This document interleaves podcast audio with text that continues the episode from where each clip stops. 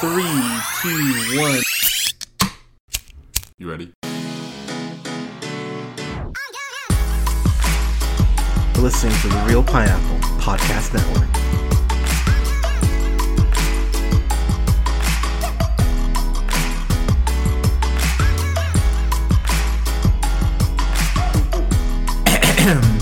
Good evening, everybody. Thank you so much for listening. This is The Reel Pineapple. Happy International Women's Day to all of you and to the incredible women in my life. I could go down a list. Um, that would be way too many women. So I'll just say my mother. Thank you for the gift of life. Um, I've got a review here for all of you for uh, Raya and the Last Dragon, which is directed by Don Hall and Carlos Lopez Estrada. Uh, if you don't know those names, uh, you should. Don Hall, a director I've been really keeping my eye on for uh, for a minute here. He wrote Meet the Robinsons, which I think is a very underrated Disney film. He then went along to be the voice of Darnell in The Princess and the Frog. Uh, he wrote and produced uh, the 2011 version of Winnie the Pooh, as well as directed Big Hero 6 in 2014, uh, was a co-director of Moana in 2016, and is the uh, main director here on uh, Raya and the Last Dragon. Uh, Carlos Lopez Estrada. He this is his actual uh this is only the third uh, uh pardon me uh like the fifth or uh, fifth project he's directed. So i mean still pretty pretty new at this. And i have to say this is on premiere access for disney plus. So this these are always kind of hard to review because can i really tell all of you hey spend $30 on something you'll get in you know three months uh we'll get to that but Raya, who is voiced by uh, Kelly Marie Tran, uh, another person that I'm sure you're uh, very familiar with. She, of course, was in uh, Rise of Skywalker and The Last Jedi, not used very well, but uh, she's in those films. Um, and she voices Raya. And the funny thing about this movie, it really felt like someone watched Avatar The Last Airbender and went, what if we take that but kind of mix it with Moana? Because this kind of continues that trend of the of Disney uh, Disney animated stuff where hey we want to have a strong uh, female uh, uh, protagonist which I'm all about because as you guys know if you haven't listened to the podcast uh, uh, for too long I'm a huge fan of Moana I think Moana is one of those films uh, that as much as it's loved, it's still underrated. I think that all the the love that Frozen and Frozen 2 get really should go to Moana. I think Moana is a much better film than both Frozen movies. That's right, I said it. Fuck that snowman. But the but what I love about this movie is again, it felt like someone went, let's take Avatar, blend it with Moana, and throw a dash or two, a little dash or two of Brave in there as well, because this improves on a couple of the, the complaints I have about Brave, but I'll get to that. But Raya, uh, the movie picks up with her as a child. Um, she lives in the fancy world of uh, Kumandra, where basically you have five different um, five different groups or five different uh, islands, essentially, or uh, territories uh, one of them is uh, uh, Tail, uh, which is a, a, a, sweltering desert where sn- uh, sneaking mercenaries fight dirty. Uh, Talon, uh, which is this floating market type area. Spine, which is like a frigid bamboo forest. And then Fang, which is their greatest rival, which is protected by these angry assassins. So that's uh so i appreciate the fact that the land uh, the territories are all named after specific parts of the dragon. I thought that was a very nice touch. But the movie starts off with raya and her dad uh, uh her dad uh, uh oh my gosh benja who's voiced by daniel Dae Kim, who you probably know from probably either Always Be My Maybe he was in hellboy he's actually the best part in hellboy which is not saying much but still but more likely known from Hawaii Five O, which he's shockingly great on that show because that show's insane. But I love the chemistry between Raya and her dad. You don't get a lot of it because most of the story is about her being on her own, trying to go ahead and restore the balance uh, to these to these uh, territories and to the world, essentially. And what I really do appreciate about their relationship is that it never feels like he's talking down to her. When he's explaining the territories to her and explaining why she needs to have respect, even though they're all at war uh, amongst each other. I love the fact that the respect aspect is kept very much at the forefront. And just as a parent, I went, thank you so much for teaching your child respect because as someone who works for a call center and has children call in sometimes, kids can be very mean. So thank you. thank you for being a good parent. But I love that relationship is established early on, which it sucks that again we don't get more of it, but you know how it goes sometimes. But the uh, the reason we have these uh, certain territories is because 500 years ago, this uh, these monsters known as the dr- uh, the drone went ahead and threatened the land and basically wiped out all dragons. And that sequence in particular, which you don't really see. Um, really more as far as the scope of what happened until later on I love how dark that is, and it it's it's very similar to the oh gosh, is it the second or third? Uh, the third How to Train Your Dragon, and I'll I'll get to why that's kind of important later on, but. I love I really love this plot. It felt very it felt very old Disney. It felt very, you know, 80s, 90s Disney. And I will say for myself, while Disney doesn't always hit with me. They hit a lot more than they than they miss. But recently, there have been some Disney projects. Uh, I didn't review Mulan, but I thought it was okay. But for me, it really didn't justify uh, Crouching Tiger, Hidden Disney's uh, existence. I didn't really know why. I, I get why they made it. They want to make money, but just as far as the artistic soul, uh, soul of something like that, and of something that's one of their best films uh, period, animated or live action, to see it just kind of be meh. I was, disappointed in that. And luckily, I didn't have that feeling here, which was really nice because, again, I was really sad that I wasn't as happy about the film as I uh, really wanted to, to be. But, th- but you have an intruder come in who is voiced by uh, Gemma, Gemma Chan, uh, Namaari, who is a member of the go figure the tribe that uh, they're at war with the most. Uh, she's a member of the Fang tribe, and if you want to draw this conclusion, you can. I know some people go, "That's kind of dumb," and that's fine. You can be wrong, but there's definitely there's definitely lesbian energy in this. Uh, they are so close when they're older as adult, uh, Raya and uh, Namaari the way they hate each other and the genuine hatred they have, it, it's lesbian vibes. Like it's very, very clear. I think actually, if I remember correctly, I think Kelly Marie Tran even said Raya is a lesbian. So you, uh, so you, you, can you can see it. Like it's really not hard to find. Watch, watch now. All the parents will be like, I'm not watching. My kids watch this, but I love their back and forth because it starts off as a very genuine friendship when when they meet each other when they're kids uh, Namaari has this really sweet scene with Raya where she gives her this uh, this dragon pendant, and they're geeking out about dragons and laughing and talking about how uh, their parents being single is just the most uncomfortable thing for them because they're such dorks, and just having very wholesome kid conversation, which I went, that's really sweet, and I really like that this is the, the direction you're going. And what made me laugh is as I'm watching this is, I went, wow, I've been watching films and reviewing films for long enough. I should know clearly there's a swerve coming. like, but the movie did such a good job of, of just sucking me in with their genuine friendship. I'm sitting here watching it going, oh, that's really cute.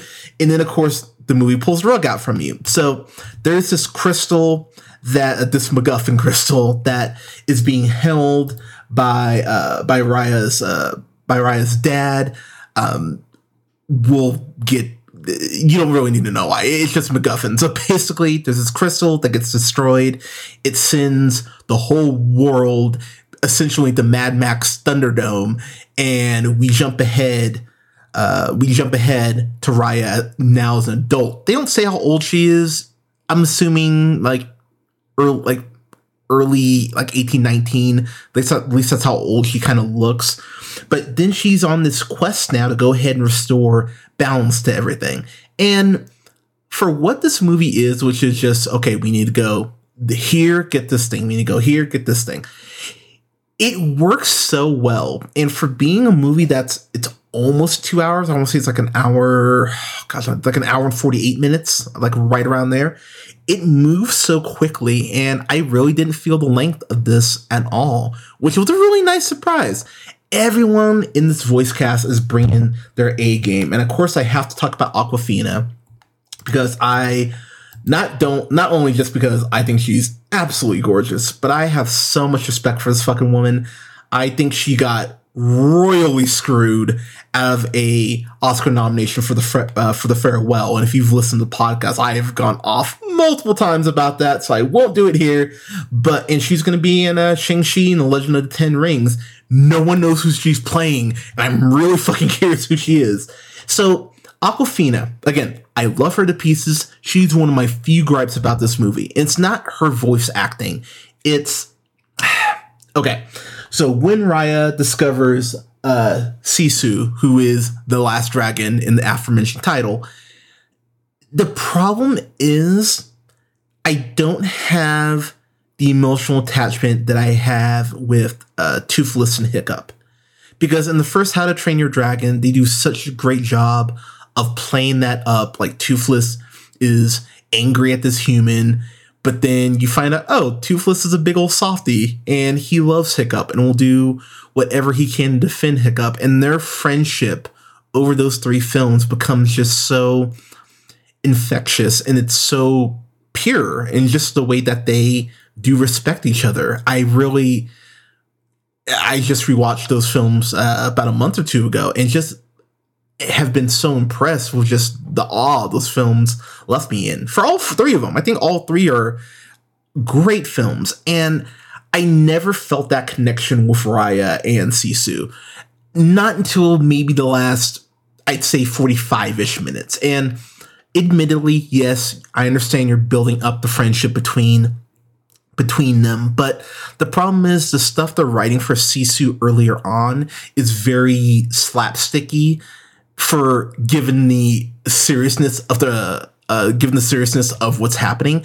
It's kind of oh, I don't want to use this example because I know people be like, you suck, but it's fine, whatever. Who cares? Uh, it's very similar for me, kind of what I think about Ragnarok. Uh, about Ragnarok. Uh, I understand, like I've you know watched Endgame and they make jokes, but I don't know. For for some reason, the destruction of Asgard, kind of leading up to it, I, I wanted that to hit a little harder than it did without as much joking on leading up to it.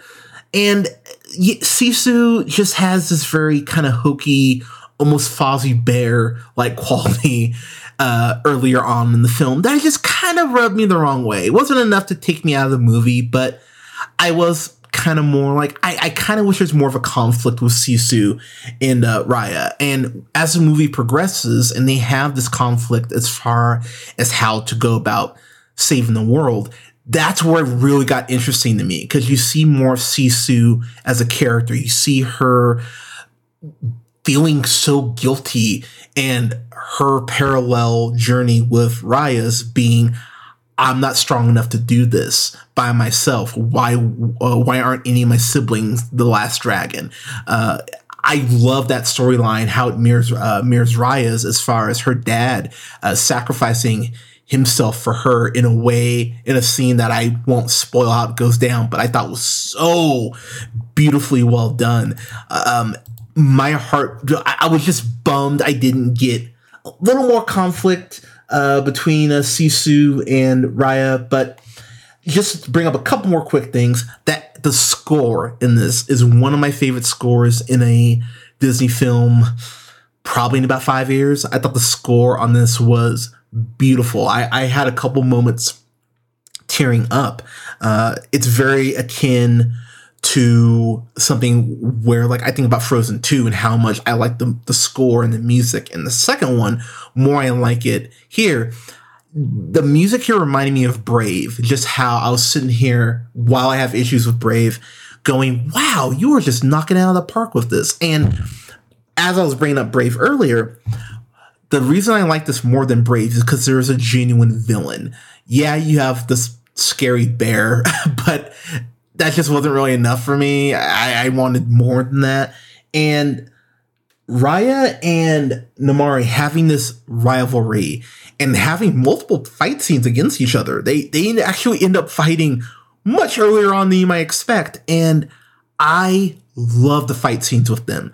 Uh, the way that this is shot, as far as the cinematography, it, it's very reminiscent of the first Kung Fu Panda, where you're kind of in awe of, wow, they brought in someone who's familiar with martial arts to at least supervise on this because you don't shoot a film like this without having some input from someone who's done this themselves. And it, it it's beautiful. Um, I, I love the way that this is shot.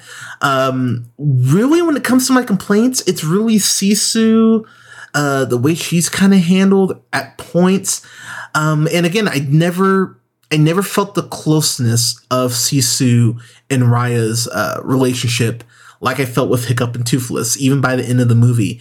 Yes, there are some incredibly, incredibly, uh, incredibly sweet moments as we get closer to the to the end, but it just again, it's just not how to train your dragon. I know that's not fair, but it's it's just not because you're gonna draw. It has dragon in the title. I'm gonna compare it to how to train your dragon, and it's just it's for me, it's not as good as How to Train Your Dragon, but this is still an excellent movie.